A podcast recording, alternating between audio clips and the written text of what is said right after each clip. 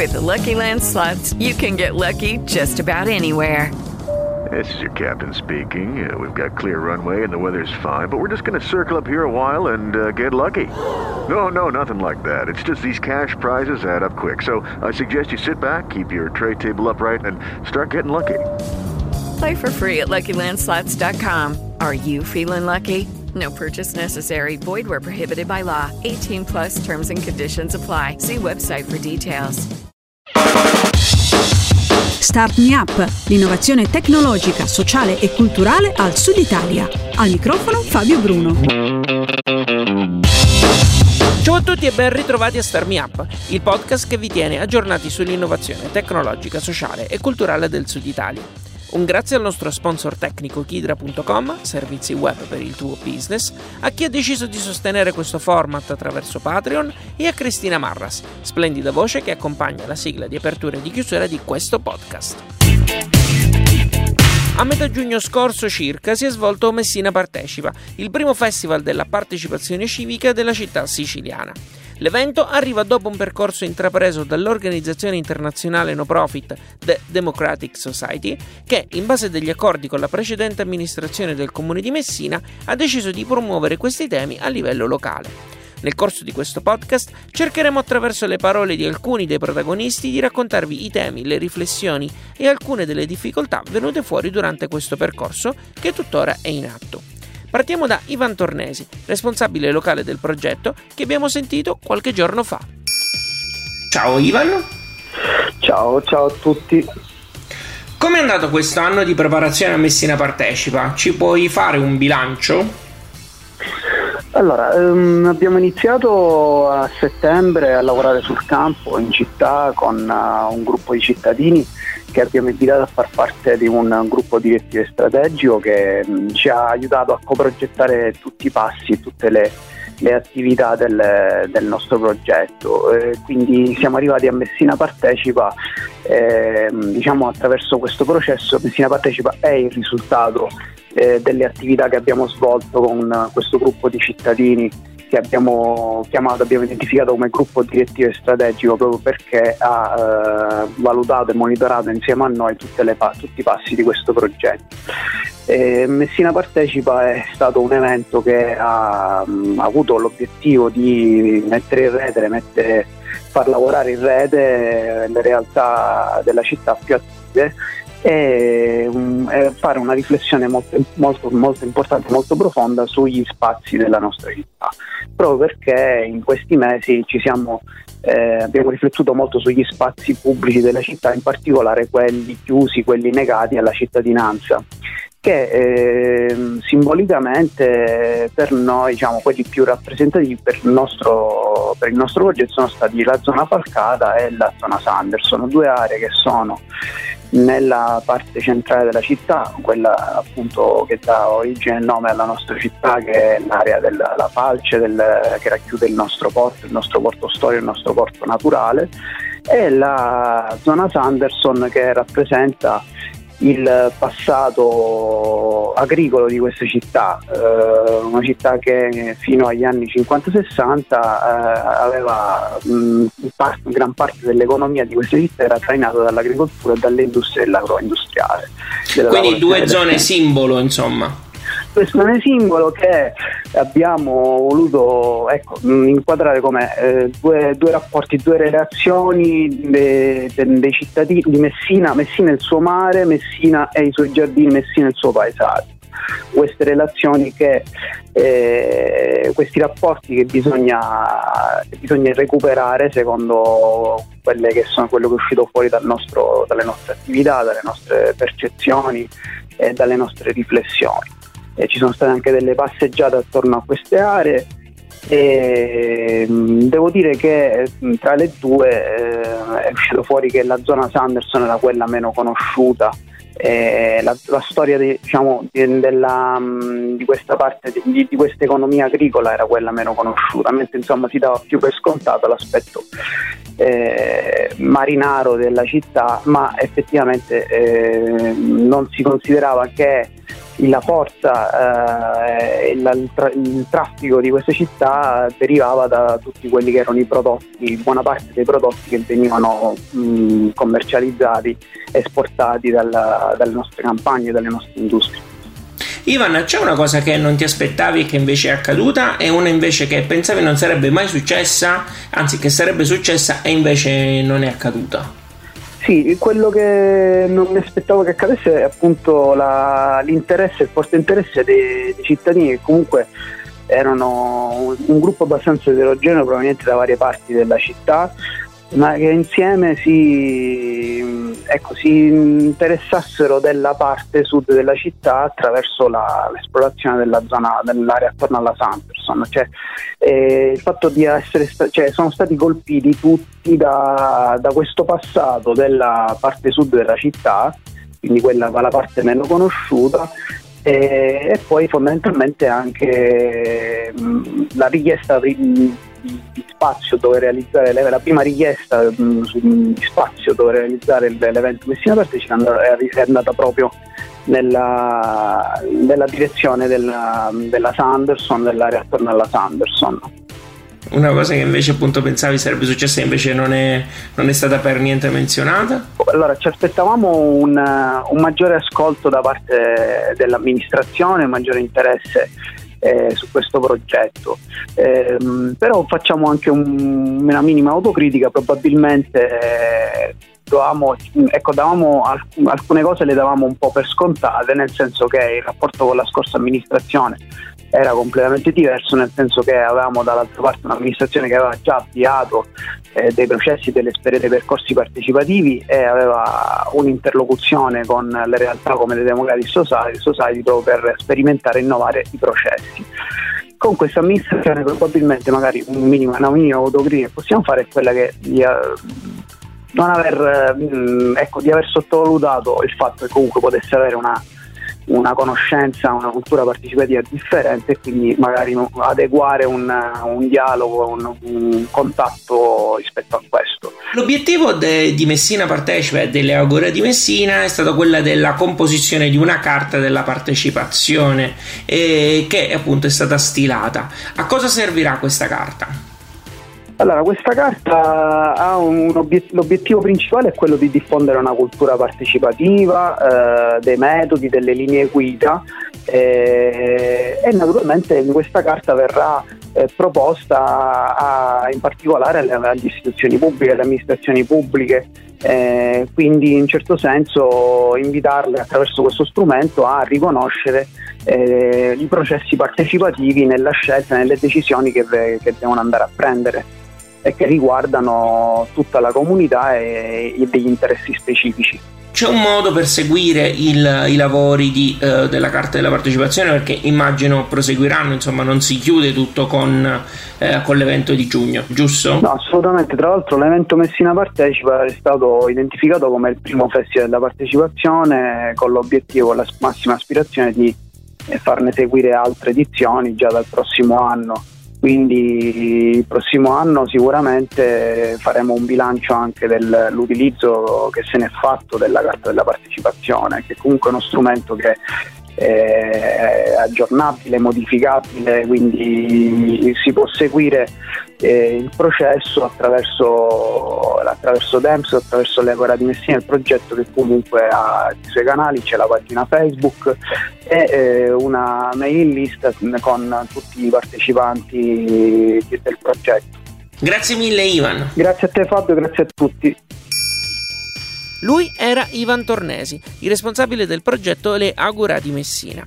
All'evento Messina Partecipa è intervenuta anche Chiara De Grandi, progettista civico che oggi lavora con l'Absus a un progetto sulla periferia milanese. Nella prima parte dell'intervista, che abbiamo registrato qualche giorno fa, abbiamo commentato insieme il suo, inter- il suo intervento durante Messina Partecipa. Ciao Chiara. Ciao Fabio. Del tuo intervento ho segnato due frasi, dare valore e prendersi cura. Serve altro in un progetto di rigenerazione che intende coinvolgere le persone? Ma allora sì, sicuramente eh, serve alla base una grande conoscenza del territorio, mm, perché appunto come dicevo è importante dare valore, dare valore anche a quello che, che il territorio già è, perché non è che serve per forza portare uh, input dall'esterno. Sicuramente una fase importante è quella di uh, portare dei saperi esperti, ma è molto necessario uh, valorizzare le peculiarità del territorio stesso, quindi comprenderlo e capire cosa effettivamente uh, può il territorio dare, oltre a ovviamente ciò di cui il territorio ha bisogno.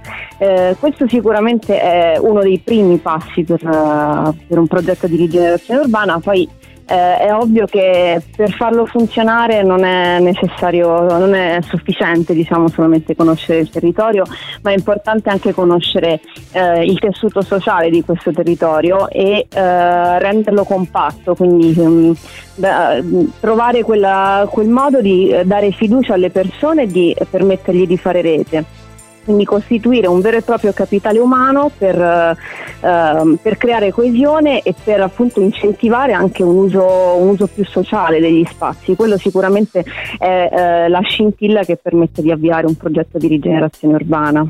Il rischio quando si ascoltano le persone e soprattutto tante persone che vivono magari un territorio è che si abbia un, un problema di visione, cioè immaginare un luogo come potrebbe essere.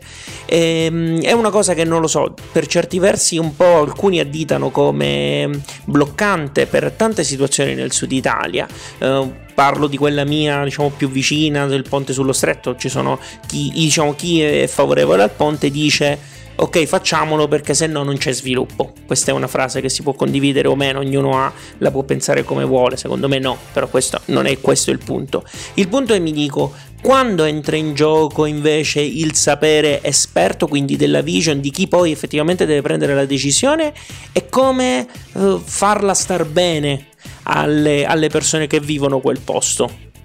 Ah, secondo me è un percorso da fare insieme, non è uh, il sapere esperto, l'esperto che prende decisioni, ma è accompagnare gli abitanti a prendere decisioni in maniera concertata e quindi dare anche gli strumenti ai cittadini di poter decidere consapevolmente e con una visione appunto. Quindi esistono tutta una serie di, di meccanismi, ma anche solo conoscere altre esperienze che in altre parti d'Italia hanno potuto effettivamente eh, raggiungere quegli obiettivi in un certo modo, con, uh, con, delle certe prospettive, sicuramente dà più consapevolezza ai cittadini per poter, uh, per poter portare avanti questi progetti, ecco. che sono gli esperti stessi a, a portare queste, queste, esperienze. Esperti possono essere anche serenamente altre realtà che hanno portato avanti delle, dei progetti di questo tipo, anche altri cittadini di altri luoghi che appunto hanno potuto toccare con mano, perché spesso sono gli esempi concreti concreti a dare, a dare fiducia alle persone sul percorso da affrontare. Ti viene in mente un, uno di questi, magari così da citare, così poi ce lo cerchiamo online? No, ne conosco veramente tantissimi di, di, processi di questo tipo in Italia che partono veramente da, da, realtà che uno cita sempre magari Milano, Torino, che sono realtà che ovviamente brulicano di questo tipo di, eh, di buone pratiche, però a me ne vengono in mente tantissimi anche nel sud Italia, eh, che spesso è un po' distrattato come se non accadesse nulla, mm, come ad esempio appunto eh, l'ex Fadda in Puglia, oppure eh, mi vengono in mente tante piccole progettualità che vengono portate avanti in Campania da, eh, anche da attori locali che appunto vogliono valorizzare il proprio luogo. Abbiamo visto anche eh, alla giornata di Messina Partecipa, ne abbiamo viste tante di piccole realtà che nel, eh, nelle loro azioni riescono effettivamente a, ad ottenere dei risultati.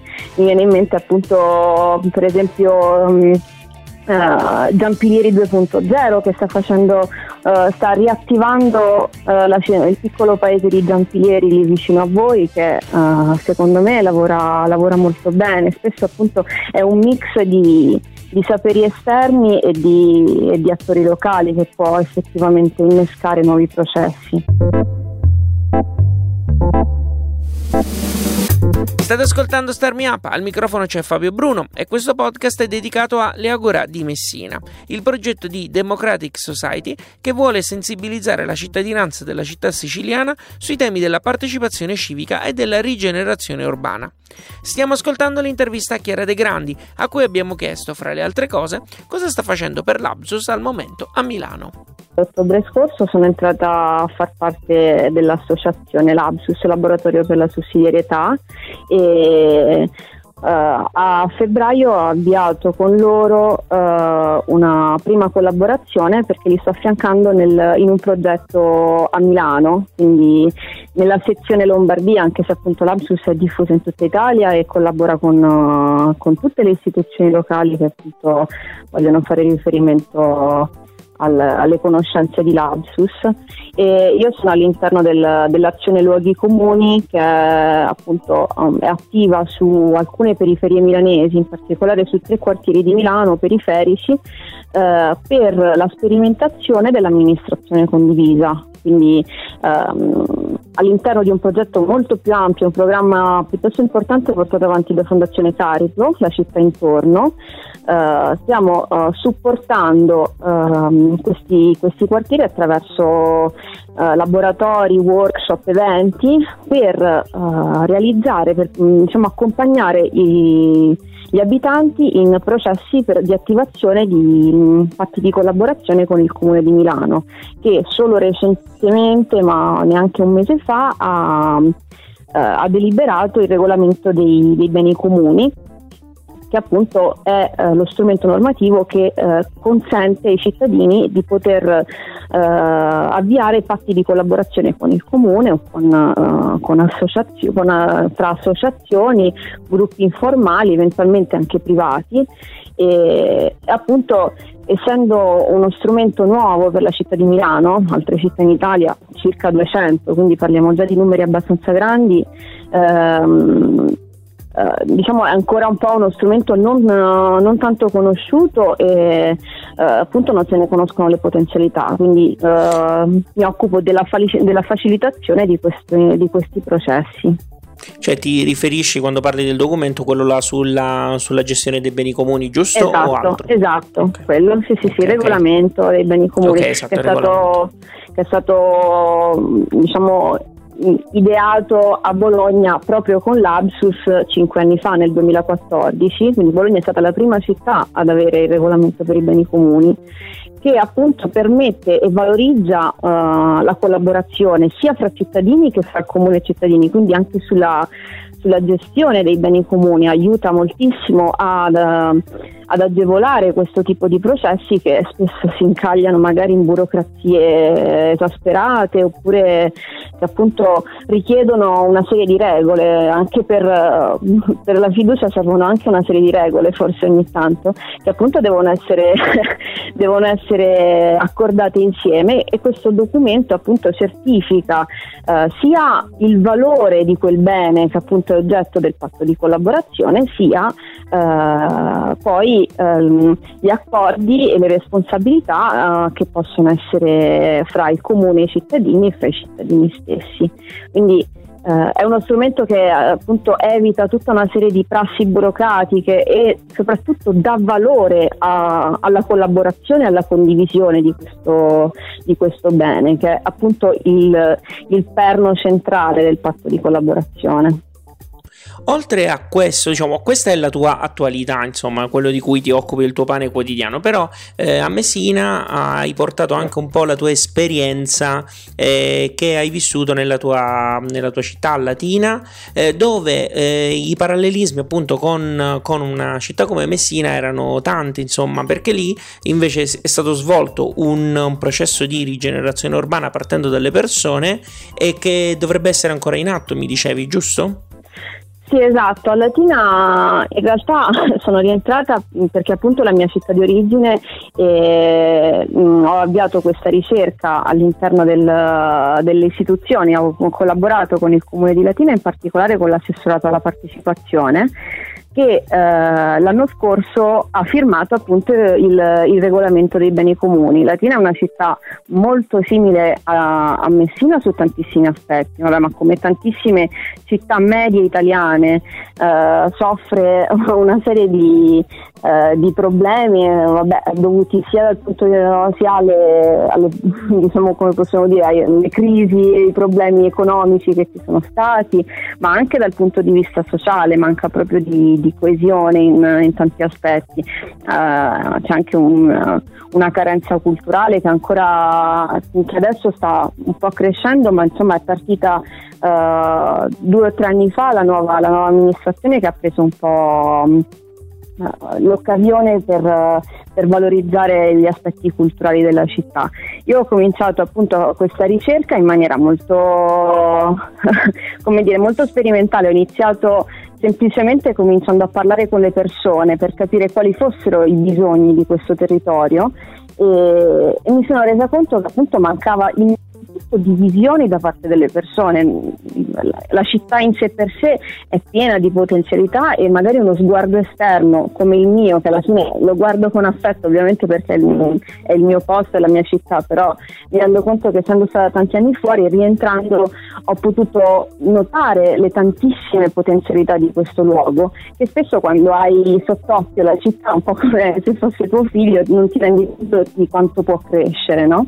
Certo. Ehm, questo tipo di ricerca appunto che è stata molto, molto pragmatica ma anche molto sperimentale mi ha, mi ha, concesso di riflettere innanzitutto sul fatto che non era un luogo in particolare ad aver bisogno di un processo di rigenerazione urbana, non era un, la fabbrica abbandonata nello specifico o uno spazio pubblico inutilizzato, non era quella cosa nello specifico, ma erano innanzitutto le persone a dover essere rigenerate, Era, erano gli abitanti a dover eh, vedere il valore di quello che avevano sotto, sotto il naso e di poter immaginare cose diverse, quindi anche perdere tutta questa sfiducia e questa diffidenza per questo appunto questa ricerca poi partendo da un, un'analisi prettamente urbana si è trasformata in un, un, processo che ha cominciato a ragionare sul fare rete, eh, su, sul creare connessioni fra le, sia fra le associazioni che sono un po' quelli che sono più attivi sul territorio già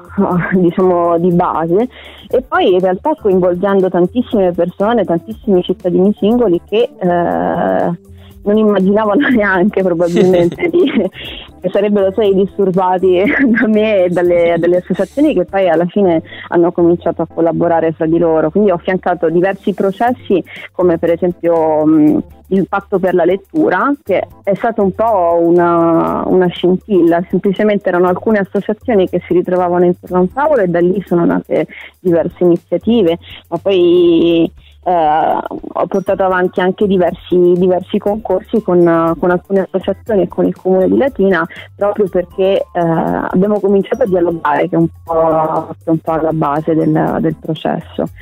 Quindi per questo a Messina allora, mi è sembrata lampante la somiglianza perché quello che secondo me l'Agora di Messina sta portando avanti, che ho visto in maniera concreta con, con Messina Partecipa, è stato proprio questo, riuscire a mettere intorno a un tavolo diverse associazioni che mi rendo conto sono un po' anche gli, possono essere un po' gli attivatori di questo tipo di processi a ragionare sull'idea, um, proprio sul, sul, principio di partecipare di, di condividere, di collaborare, di uh, andare tutti nella stessa direzione. Poi ovviamente um, può essere un'aiuola, può essere un giardino, può essere una fabbrica bellissima come per esempio uh, Alex Anderson, però certo. mi rendo conto che è innanzitutto il tessuto che deve, essere, che deve essere rigenerato e da lì cominciare con delle progettualità sempre diverse, sempre nuove che possono effettivamente cambiare la città.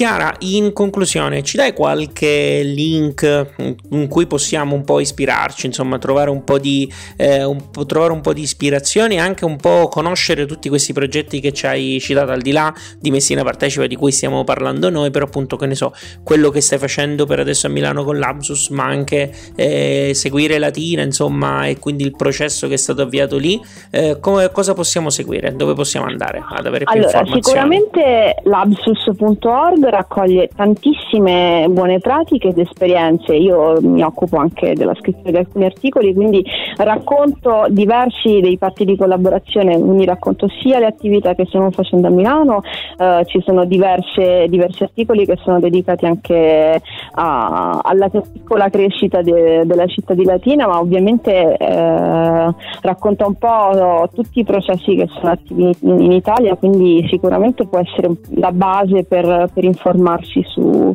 sul tema della partecipazione. Poi ovviamente cioè, il, eh, insomma, eh, si possono trovare informazioni anche su, sul regolamento in particolare o su come avere il supporto di Lapsus per, per questo tipo di, di attivazione. Eh, è un po' il mio consiglio è andarsi a sfogliare perché, anche perché proprio da, dall'idea di quante buone notizie non vengono diffuse normalmente invece ne succedono tante, ecco, quindi dà, dà molta fiducia. Benissimo, grazie mille per essere stata con noi. Grazie a te Fabio. Prima di proseguire con il terzo ospite di questo speciale che Star Me Up dedica al progetto Le Agora di Messina, è necessaria una precisazione. Avete sentito nominare dai nostri ospiti la Sanderson o ex Sanderson. Si tratta di uno stabilimento industriale fondato nell'Ottocento a Messina e che con varia fortuna rimase in vita fino agli anni Ottanta. Ad oggi l'area è di proprietà della regione siciliana ed è totalmente dismessa. Questo luogo è quello scelto dal gruppo direttivo delle Agora di Messina affinché la riqualificazione possa passare da un processo di inclusione di tutta la cittadinanza. Adesso spazio all'ultimo ospite di questo speciale, e cioè Francesca Attolino, che è la responsabile italiana di The Democratic Society. Francesca, ciao e benvenuta a Star Me Up. Ciao. Come arriva a Messina il progetto delle Agora? In realtà arriva nel settembre 2018, ma tutto questo diciamo, nasce un pochino prima, nel, nell'ottobre del 2017, quindi quasi un anno prima, uh, con un incontro che avevamo organizzato all'interno uh, dell'incubatore per la democrazia che è un incubatore uh, organizzato dal Forum Mondiale eh, per la Democrazia uh, del Consiglio d'Europa che noi eh, come DEMS ci occupiamo di coordinare. Uh, siccome Messina aveva fatto domanda come città, come municipality da um, diciamo, da testare uh, all'interno di questo, di questo, incubatore grazie al Nexus Assessore Federico Alagna uh, abbiamo deciso di organizzare un town hall meeting a Messina uh, con diversi partecipanti e ci siamo occupati di, diciamo, di cinque tematiche, di cinque macro temi. Queste, queste, cinque macro tematiche che sono state approfondite grazie a dei lavori di gruppo ci hanno consentito di avere delle linee guida che poi sono state fondamentali per le Agora di Messina. Ok, quindi un processo lungo che poi è sfociato in un vero e proprio laboratorio eh, di cui ci ha parlato Ivan eh, poco fa. E, e, poi in realtà eh, il laboratorio poi ha portato alla, mm, a questo intervento, o eh, scusami, a questa manifestazione che si chiama Messina Partecipa. Eh, qual era lo scopo di Messina Partecipa? Lo scopo di Messina Partecipa era semplicemente quello di, di, di celebrare, celebrare un'attività uh, nata dal basso, nata dai cittadini per i cittadini e il nostro modo per uh, diciamo, ecco, festeggiare, celebrare questi nove mesi di attività è stato ritrovarci tutti insieme e trascorrere una giornata lavorando su quelli uh, che sono i temi a noi cari. E sicuramente nasce anche dalla volontà uh, di fare rete. Uh, uno de- degli obiettivi di- delle Agora di Messina era appunto quello di connettere i punti, no? connecting dots. E noi abbiamo cercato di farlo quanto più possibile, cercando di far partecipare uh, persone con background diversi al comitato direttivo, ehm, in- in cercando di valorizzare quelle che erano già le esperienze, le tante esperienze eh, presenti a livello locale su Messina e infatti proprio in virtù di questo abbiamo deciso di aprire la call uh, per le serie di partecipazione che poi uh, è sfociato diciamo, nel, nel, festival con un intervento dove uh, queste realtà hanno potuto presentarsi al, a un pubblico più, più vasto. Tutto questo nasce comunque da, um, ecco, da, da, da, questa conoscenza che abbiamo iniziato a, uh, che si è iniziato a stratificare uh, de, de, della città e di, diciamo delle, delle, affermazioni che i cittadini, uh, che le persone che comunque conoscevamo già ci dicevano più spesso, ovvero a Messina non c'è nulla. E invece una delle cose che eh, proprio più mi piace di, di Messina e che invece a Messina c'è tanto, quindi è arrivato anche il momento di, di valorizzare. E l'Agora di Messina voleva essere proprio questa infrastruttura democratica in grado di valorizzare tutte le realtà uh, già esistenti. Quindi noi non vogliamo essere una realtà sostitutiva, noi vogliamo semplicemente essere un connettore. E a questo, o meglio, un altro, un altro scopo, degli scopi delle Agora di Messina e di Messina Partecipa era quello di creare questa carta della partecipazione. È un processo lungo che però ha visto coinvolte naturalmente eh, la, ha visto la partecipazione appunto di tutte le realtà presenti. Eh, ci puoi dare qualche anticipazione? Cosa è venuto fuori da, da questa carta? La, il nostro obiettivo è che la carta della partecipazione non si fermi eh, nella sola fase di elaborazione, ma che da settembre in poi eh, si possa nuovamente avere l'occasione di discuterla e di eh, affinarla con eh, le persone che poi la dovranno mettere in pratica, perché un altro, mh, mm, uh, diciamo un altro dei nostri principi era che eh, se disegni, se co-disegni uh, con i cittadini qualcosa che poi loro dovranno utilizzare, la loro presenza è necessaria, il loro apporto è necessario, perché altrimenti ai, ai, ai, cittadini uno strumento che non sentono loro. Quindi nel momento in cui si fa qualcosa insieme i cittadini si sentono anche uh, più responsabili e pronti ad utilizzare quello, quello strumento. Uh, ci sono diversi temi che sono usciti dalla, uh, dalla nostra discussione, che sono venuti fuori e che, cerche- che cercheremo di portare all'interno di questa carta. Ho imparato da te che la partecipazione è a tre livelli. Um, in base al tipo di persone che vengono coinvolte, cioè quello che, che vede soltanto la società civile, quello che invece vede le associazioni e chi si impegna concretamente e poi eh, quello che invece vede coinvolgimento delle amministrazioni. Sto facendo un'estremissima sintesi, eh, quindi insomma non, non, non prendere totalmente per vero quello che sto dicendo. Su quale livello si pongono le agore di Messina e come si fa a passare al livello successivo?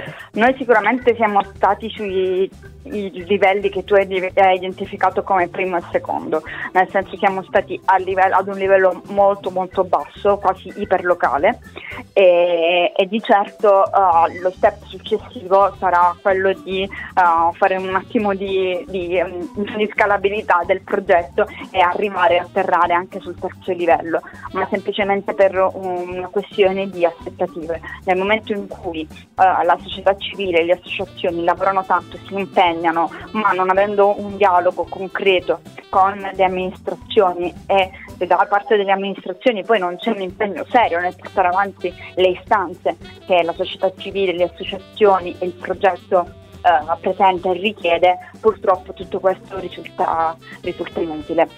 Quindi ovviamente per non deludere le aspettative, per non far sì che questo resti solo un progetto sulla, sulla carta, eh, è necessario includere eh, le amministrazioni e tutto questo è abbastanza difficile. Certo, questa è la parte della sfida. Certo, perché comunque l'amministrazione deve rendersi conto del, del valore uh, del prodotto e probabilmente noi in questo non siamo stati dei, abbastanza bravi da, diciamo, da, da, farlo comprendere alle istituzioni, ma ci proveremo nei, nei prossimi mesi e speriamo che il supporto uh, di, di, altre, delle altre associazioni e dei singoli cittadini che sono stati coinvolti nel, nel processo possa essere davvero determinante, perché quando si è uno contro, contro, contro, molti, contro le istituzioni, la, la propria voce è difficile da, da, far sentire, mentre se si è molti contro molti già è, è più facile.